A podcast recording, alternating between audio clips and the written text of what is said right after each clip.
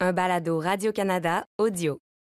Un moment historique. Pour la première fois depuis 1986, le Canada se qualifie pour la Coupe du monde de soccer masculin. Ici Assoun Camara. Ici Olivier Tremblay. Ici Christine Roger et vous écoutez Tellement Soccer.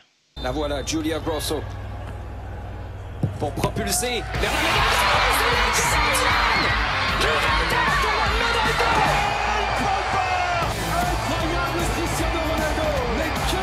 Señoras y señores, se va a terminar Dragons, they don't compare themselves with humans?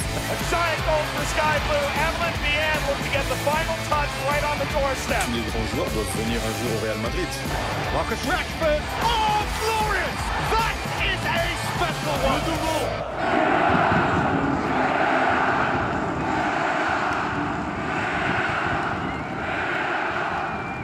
Pour la deuxième fois de son histoire, pour la première fois en 36 ans, le Canada qui se qualifie pour la Coupe du monde de soccer, c'était euh, hier euh, dimanche au BMO Field devant près de 30 000 spectateurs. En fait, c'est un BMO Field plein à craquer. Euh, les gars, Oli, Assoun, bonjour. Bonjour. Je vous je vous ai même pas dit allô, désolé. Ah oui, c'est- Toronto, t'as changé, toi. Exactement. voilà, euh, un peu, je dois le dire. Euh, pour commencer, les gars, là, je veux savoir, là, qu'est-ce que ça signifie pour vous, cette qualification? Qu'est-ce que ça éveille en vous? Oli, toi, le fan de foot depuis euh, toujours ou Écoute, presque? c'est, j'ai le goût de dire inespéré dans la mesure.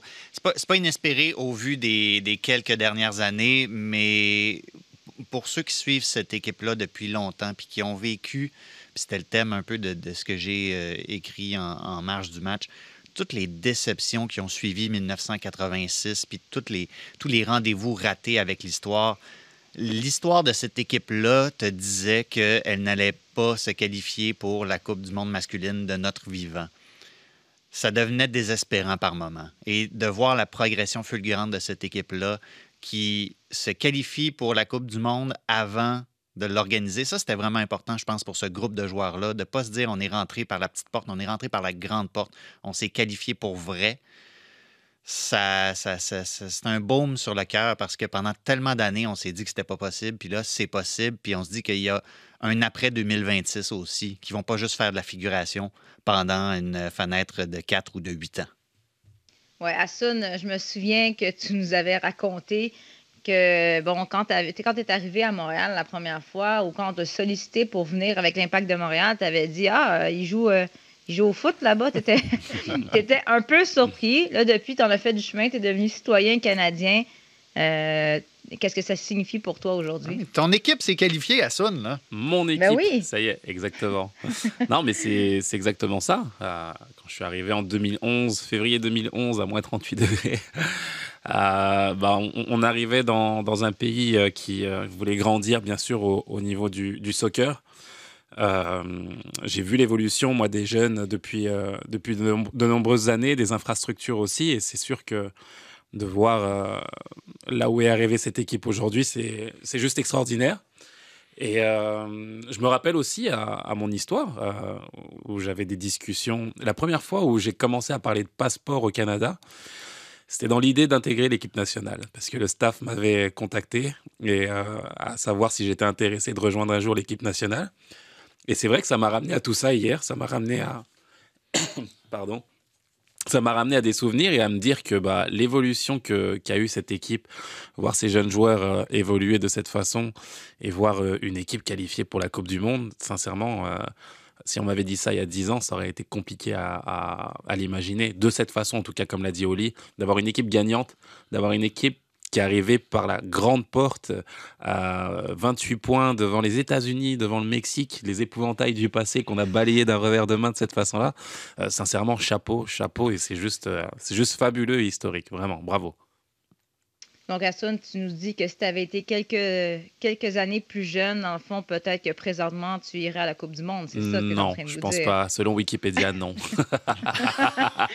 Eh, mais je m'int- je, m'intègre à, à- à votre discussion. Je ne pas juste poser des questions parce que pour moi aussi, c'est quand même significatif. Moi, moi, je me souviens d'avoir regardé la Coupe du Monde quand j'étais jeune avec mes amis italiens, euh, portugais.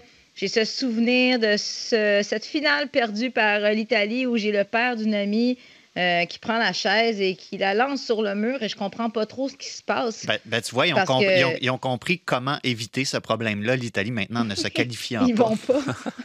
Réglé. Non, mais là, je comprenais moyennement cette passion, mais je trouvais ça super rassembleur. J'allais faire le party avec eux dans la rue.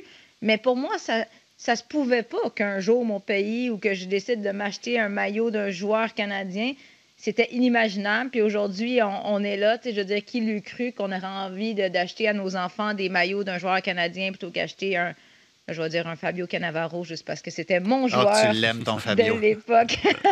non, mais vraiment un moment mémorable. Et les gars, il faut revenir sur ce match à Toronto hier. Bon, un résultat de victoire de 4 à 0 contre la Jamaïque. C'est pas tant ce qui s'est passé sur le terrain, mais l'ambiance, j'étais là, l'ambiance qu'il y avait, il faisait. Non, pas froid, il faisait frette, là. J'ai rarement vu ça, digne d'un mois de janvier, et malgré tout, un stade plein à craquer. Et j'avais l'impression que j'étais dans, dans un stade européen ou un stade sud-américain, puis qu'on n'avait pas à être gêné d'être au Canada. Euh, John Herdman, on peut entendre ce qu'il a dit. Canada can, eh? We got Davies winning Champions League finals. We got players playing all over Europe. We got kids coming through the system, and we've just qualified for a World Cup. This is a legit football country. Donc, il dit, John Herdman, qu'on est finalement, nous sommes une nation de football, nous sommes une nation de soccer. Vous en pensez quoi? Ben oui, 100 d'accord avec lui. Puis tu me diras si tu as ressenti un peu la même chose, mais je dresse un parallèle avec les matchs qui ont eu lieu à Edmonton aussi, dans le froid et la neige. À Toronto, tu voyais ça, en tout cas à la télé, nous, puis tu pourras me, me corriger si je me trompe, mais ça avait l'air plein dès le coup d'envoi, ce qui est extrêmement rare à Toronto parce qu'à Toronto, les gens s'y prennent un petit peu tard des fois, puis ça arrive après 10-15 minutes. Puis il n'y avait que du rouge dans les estrades, pas beaucoup de, de- de- de partisans jamaïcains, puis des gens qui sont comme comme si, les fro- comme si le froid les réchauffait un peu, comme si le froid les faisait sentir canadiens, comme si le froid venait chercher une fibre très patriotique en eux, Ouais. qui fait que, tu sais, oui, c'est- c'est c'est un sport qu'on joue l'été, mais c'est un sport d'hiver aussi, puis j'ai le goût de dire surtout, c'est un sport d'hiver.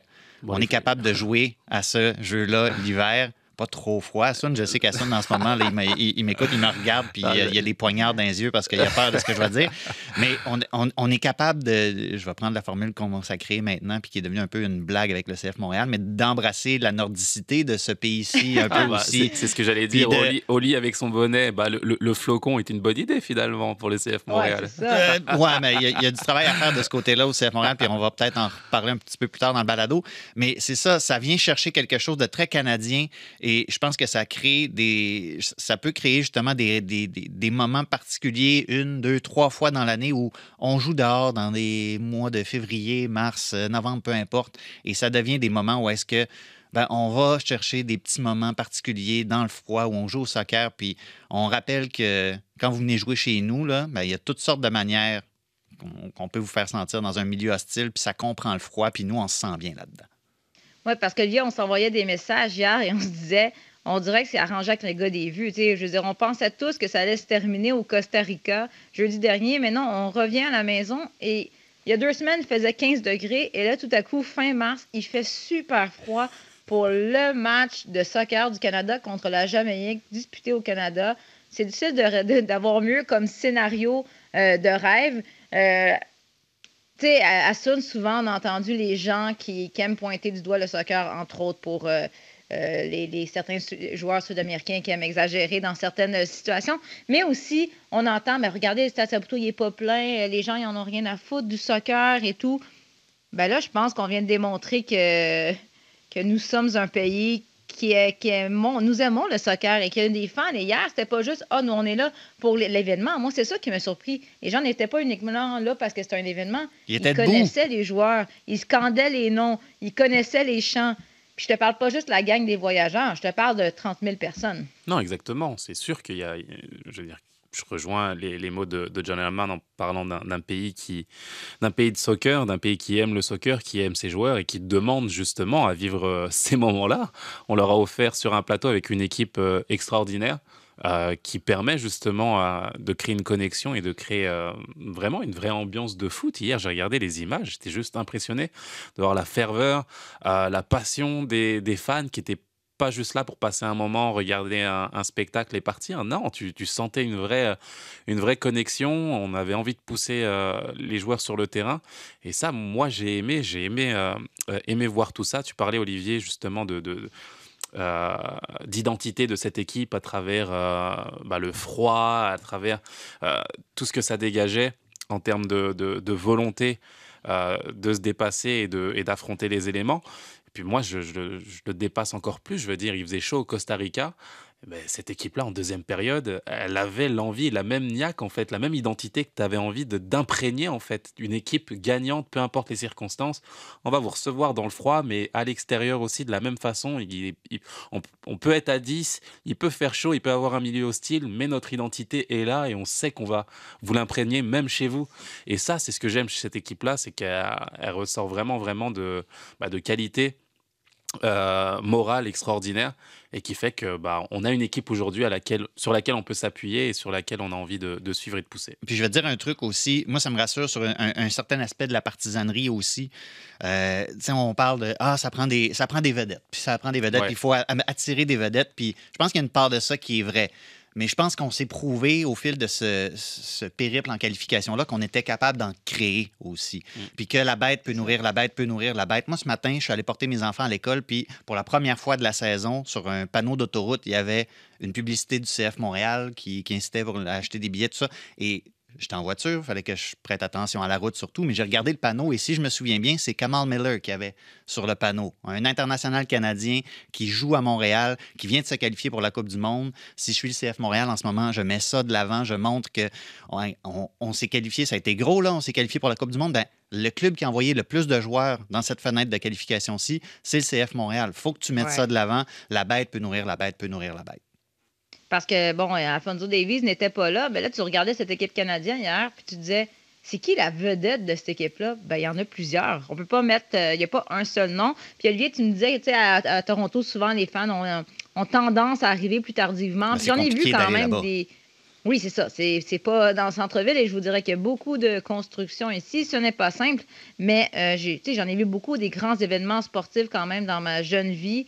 Et hier, je suis arrivée peut-être deux ans. C'est une manière de me dire qu'on est vieux, ça?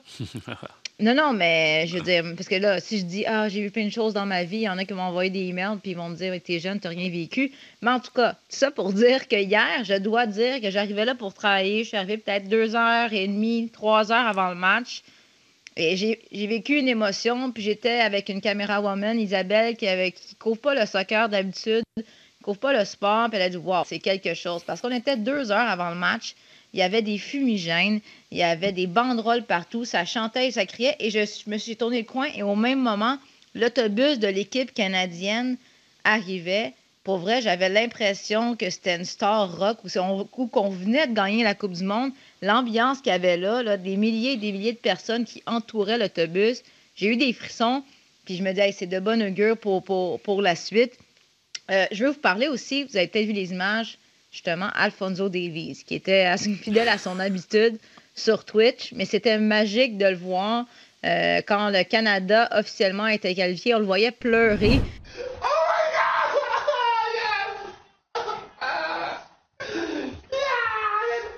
Il était sur le sol, il avait du mal à le croire. Puis là, euh, les gens, la majorité, ont, ils ont dit Waouh, quelle belle réaction. Il y en a qui disaient Calme-toi.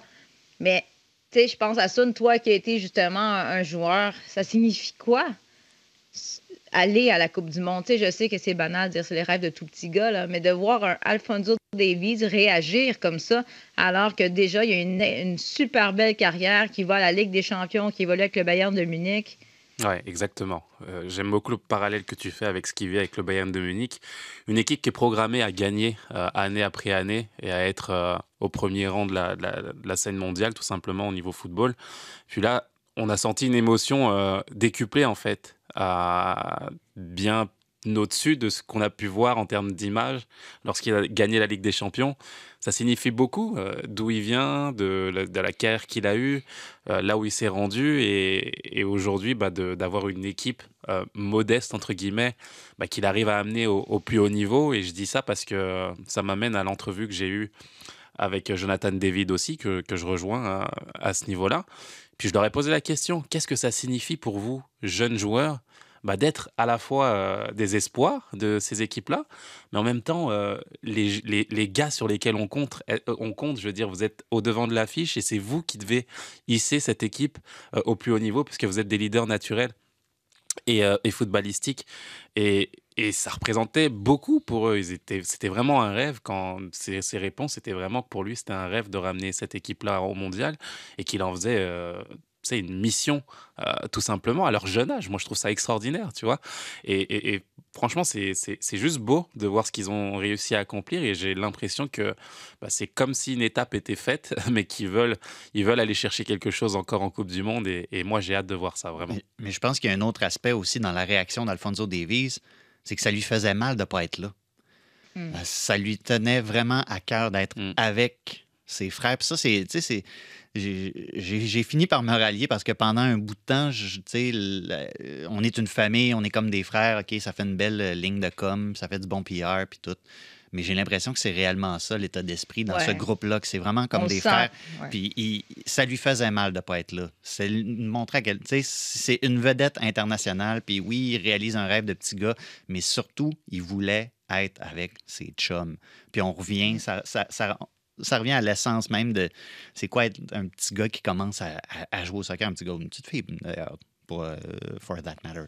Mais c'est ça, ça lui faisait mal, puis c'était c'était des, des belles larmes à la fois de joie et un petit peu de c'est ça, un petit peu, un petit peu de tristesse là-dedans, mais c'était pour des bonnes raisons ce qui est quand même magnifique, c'est qu'il y en a plusieurs dans cette équipe qui ont une double nationalité et qui auraient pu choisir d'aller évoluer avec d'autres pays. On en a parlé dans le cas d'Ismaël Koné.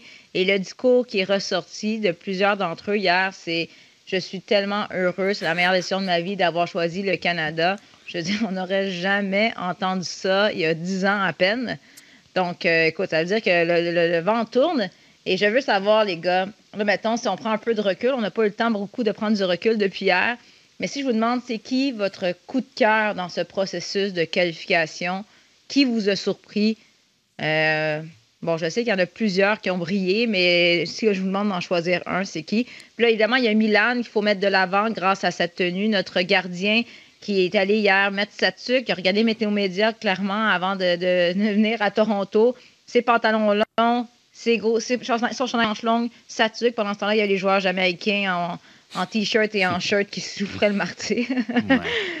Donc, une étoile pour le gardien de but, ça, c'est clair. Oui, oui, clairement. Puis, je m'excuse, mais il faut, faut vendre ces, euh, ces pantalons de jogging-là. Là. Ça n'a pas de bon sens. C'est une occasion, de, une occasion ratée de marketing si tu ne vends pas les pantalons Milan Borian moi, euh, je, vais, je vais payer pour te voir arriver avec ça, euh, Olivier, c'est certain. Euh, OK, on verra là-dessus. pour moi, c'est. Et je l'ai, je, l'ai affublé d'un nouveau surnom hier, puis je m'en veux beaucoup de ne pas y avoir pensé avant. Steven Dieu Stacchio.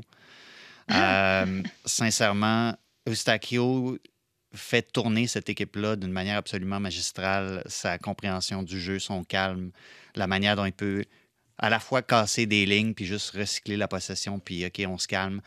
Il, euh, apporte vraiment quelque chose au milieu de terrain pour cette équipe-là qui a été euh, remarquable. Puis c'en est un de ceux-là, justement, qui ont, qui ont fait un choix. Il a été capé en équipe de jeunes par le Portugal et qui fasse ce choix-là, je pense qu'il regrette absolument pas d'avoir euh, choisi le Canada. Et le Canada, surtout, se frotte les mains d'avoir un joueur comme lui. Ouais, j'aurais pu euh, rejoindre Oli sur le choix, mais. Euh, je pense que j'ai volé son choix. d'ailleurs. ouais, j'ai essayé de, faire les phrases les plus longues possibles pour te donner le temps de réfléchir. non, j'y vais, avec, vais avec Buchanan aussi, parce, enfin, aussi. Euh, parce que j'ai bien aimé, moi, sa, sa, campagne depuis le début, tout simplement, ce qu'il apporte euh, offensivement. Je trouve qu'il est virevoltant sur les côtés, qu'il a beaucoup d'audace, euh, qu'il a une marge de progression aussi. Euh, je trouve dans la, dans la finition, peut-être dans les choix. dans les choix. J'allais faire une petite référence à ça. Hier, il aurait pu en marquer deux. Mais c'est ça, c'est ça. Et c'est pour ça que je parle de, de, marge de progression où il pourrait encore être plus efficace. Mais ce qu'il arrive à montrer, c'est juste, je pense qu'il a eu un apport super intéressant pour cette équipe-là et j'ai envie de, de, voir ce qu'il ce va pouvoir faire au, plus haut niveau, d'abord dans sa carrière et euh, aussi en équipe nationale euh, par la suite. Je pense, que ça prend, euh, ça prend une petite mention aussi pour Sam Adekugbe pour son, son saut de l'ange dans le banc de neige à Edmonton.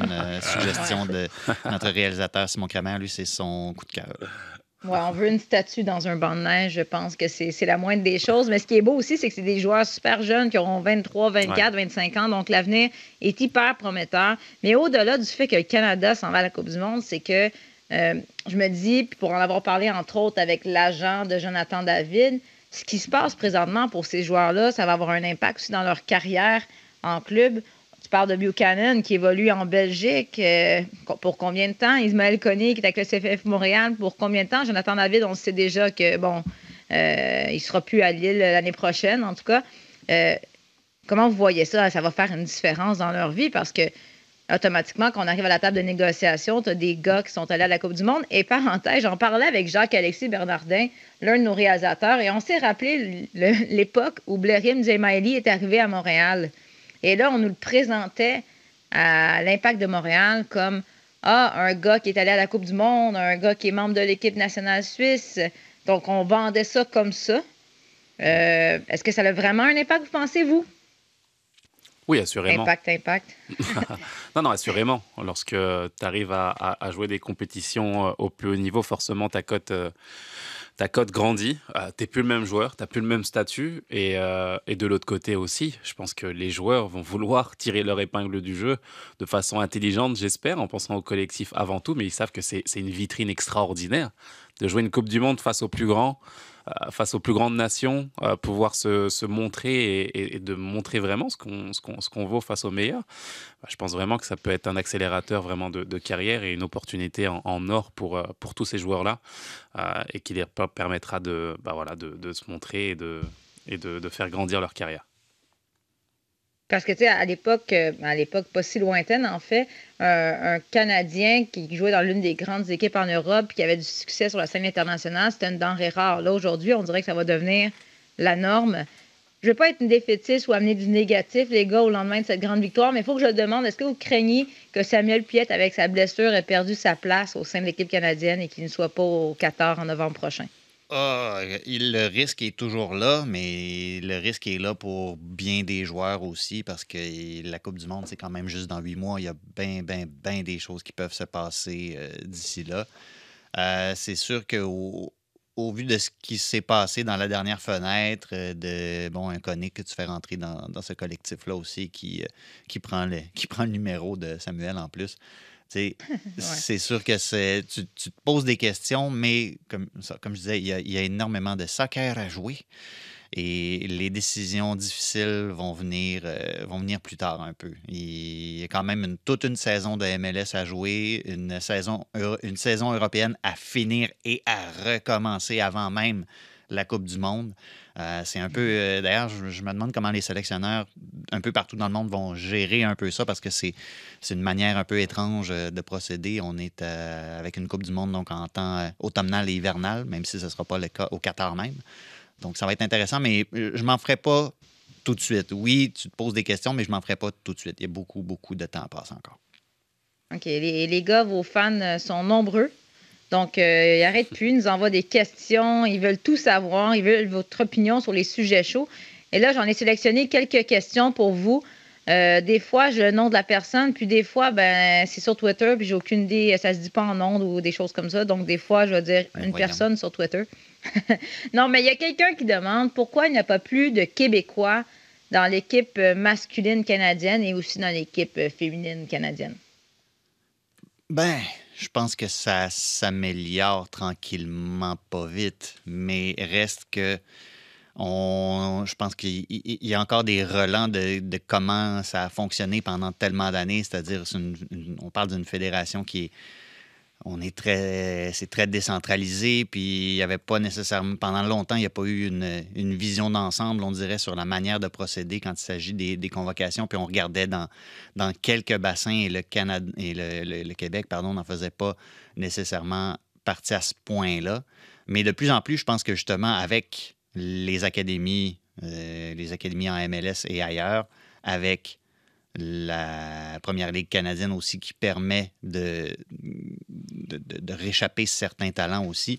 On se dirige vers une situation où je pense de manière plus équitable sur l'ensemble du territoire, on va être capable d'aller euh, chercher, ces talents-là.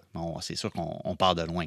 Mais quand même, quand je regarde comment c'était il y a quelques années, puis maintenant, quand on regarde les Québécois qui sont considérés comme, et les Québécoises aussi, qui sont considérés pour faire partie de ce programme-là, euh, puis qu'on s'éloigne un peu aussi du euh, je connais quelqu'un qui connaît quelqu'un, ce principe-là, ben, on, mm. s'approche tranquillement pas vite d'une solution équitable euh, et juste pour tous. Encore une fois, avenir prometteur. Assun, question pour toi de Mr. Foot de Foot sur Twitter. Quel est maintenant le prochain objectif de la sélection canadienne? Est-ce que c'est juste sortir de la phase de groupe ou c'est plus que ça? Bah, ce que j'ai aimé justement, c'est le discours non seulement de, l'entraîneur, mais aussi des joueurs au, sortir de, du match. Je pense à Maxime Crépeau, par exemple. pas hésiter à prendre le micro et à dire on s'en va là-bas pour gagner, tu sais.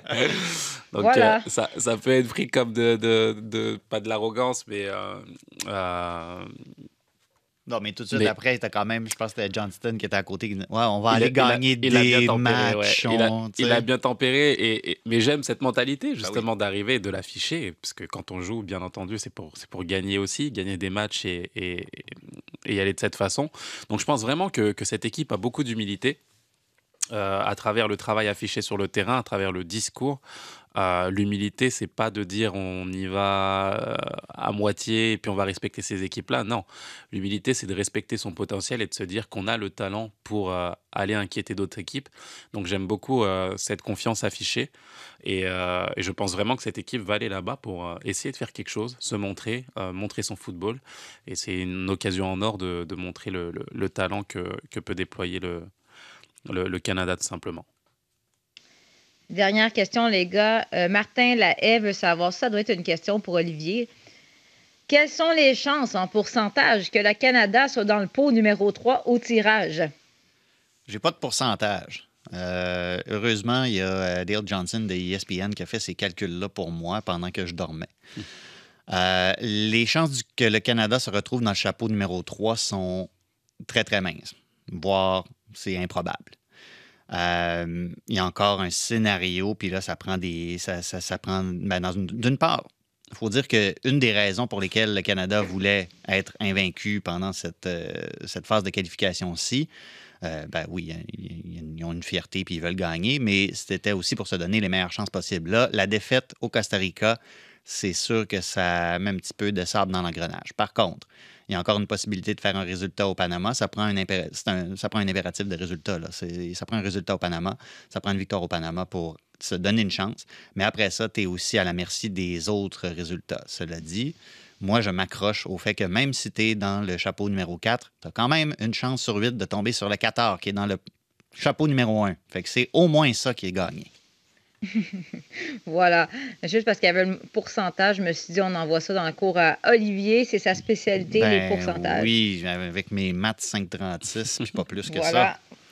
Voilà. Euh, les, gars, les gars, donc on va suivre le processus. Tu l'as dit, Olivier, dernier match de ce tournoi de qualification, c'est mercredi au Panama.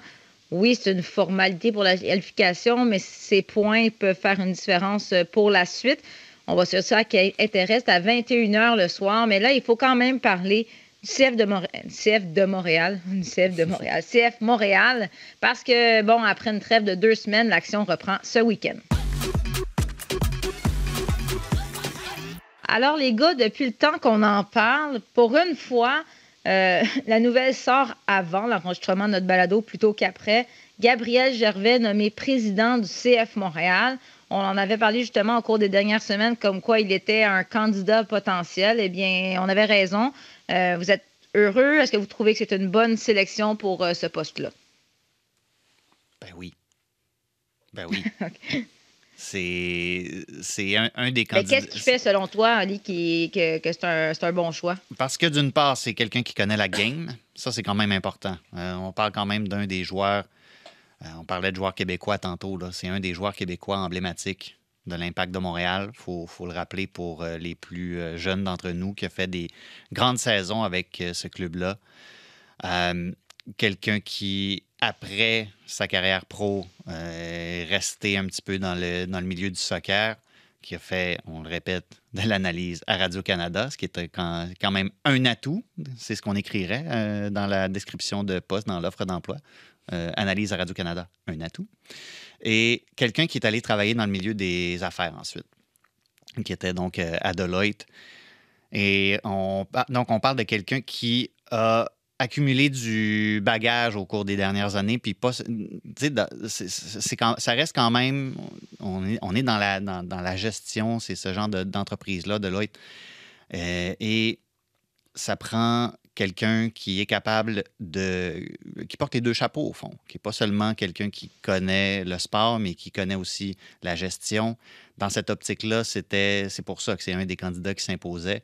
Et c'est quelqu'un qui a sa ville, qui a son club à cœur, quelqu'un qu'on ramène dans le giron de l'équipe aussi. Puis on sait, euh, on en a parlé souvent du traitement qui est réservé aux anciens. Donc, quelqu'un qui peut faire un pont aussi avec euh, ces différentes générations d'anciens-là. Donc, euh, franchement, c'est.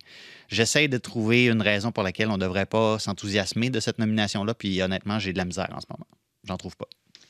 Assun, aussi, euh, d'accord avec cette décision-là? Oui, franchement, c'est une super nouvelle. Je suis vraiment content de, voir Gabriel nommé à la tête du club. je pense qu'il remplit tous les critères, justement, comme l'a dit Oli, que ce soit la crédibilité footballistique, la crédibilité en termes de gestion aussi, euh, mais aussi en termes de charisme. Je pense que c'est important d'avoir une mmh. figure qui, euh, qui se démarque, il a un charisme naturel qui fait que bah, quand il rentre dans une pièce, tu le respectes, tu le regardes, et puis, euh, et puis il, a, il a ce pouvoir-là. Puis j'ai eu la chance d'échanger un petit peu en début de, de, de, pandémie avec, avec lui régulièrement. on se rejoignait pour voir de quelle façon on pouvait aider le, le club, justement, à cette époque-là et euh, comment on pouvait, les anciens joueurs, euh, bah, apporter notre pierre à l'édifice et, et, et, euh, amener notre, notre plus-value de façon modeste. Donc, je voyais les idées qu'il amenait, qu'il apportait, et je trouvais toutes les conversations très, très intéressantes à, à, chaque fois. Donc, sincèrement, je suis vraiment content, vraiment très heureux pour lui. je pense qu'il le sait. Et puis, je pense pas qu'il y ait une personne qui, euh, qui sera contre cette nomination. Euh, je pense que elle vient à point nommé. Bravo à OCF Montréal. On les critique souvent pour. Euh, ah oui.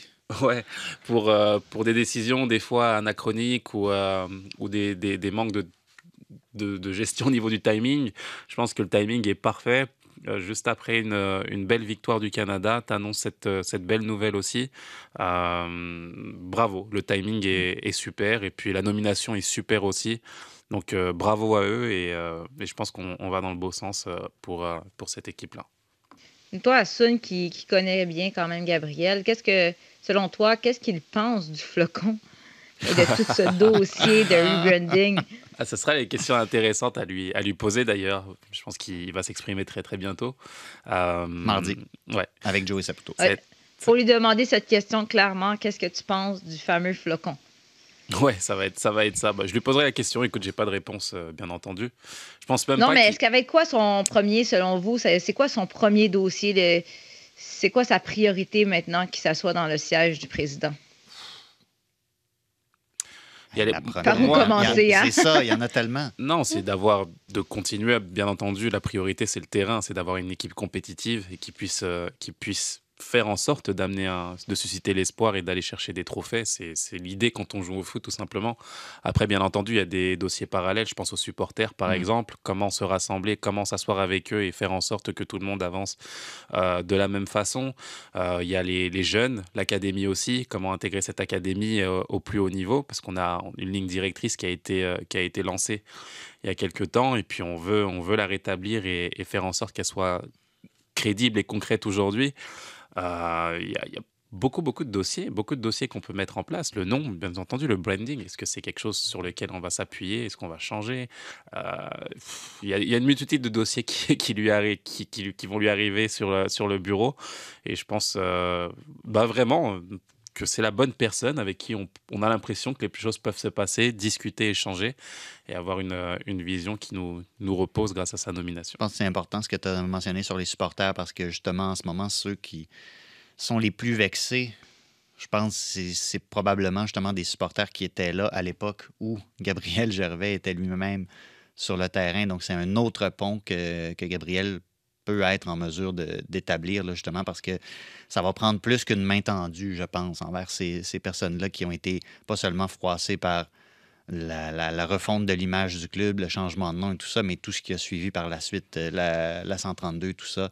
C'est euh, beaucoup de travail à faire, mais il y a justement un, ancien comme ça avec qui ils ont grandi comme supporter, ben, c'est peut-être ça qui va aller chercher euh, certaines, euh, certaines émotions chez ces personnes-là qui vont leur permettre de peut-être, sans dire revenir au bercail tout de suite, mais au moins que tout le monde puisse s'écouter.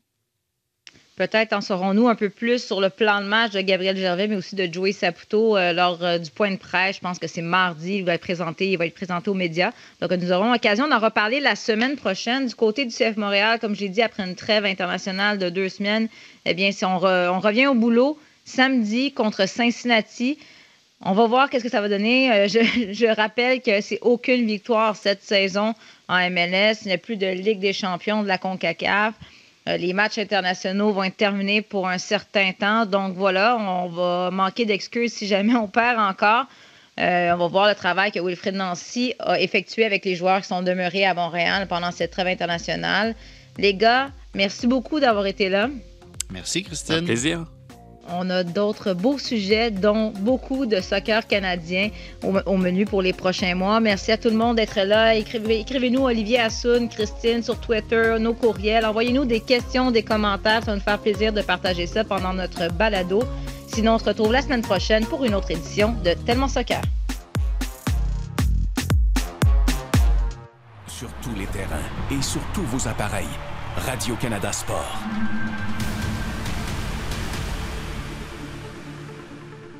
Écoutez les meilleurs balados sur l'application Radio-Canada Audio.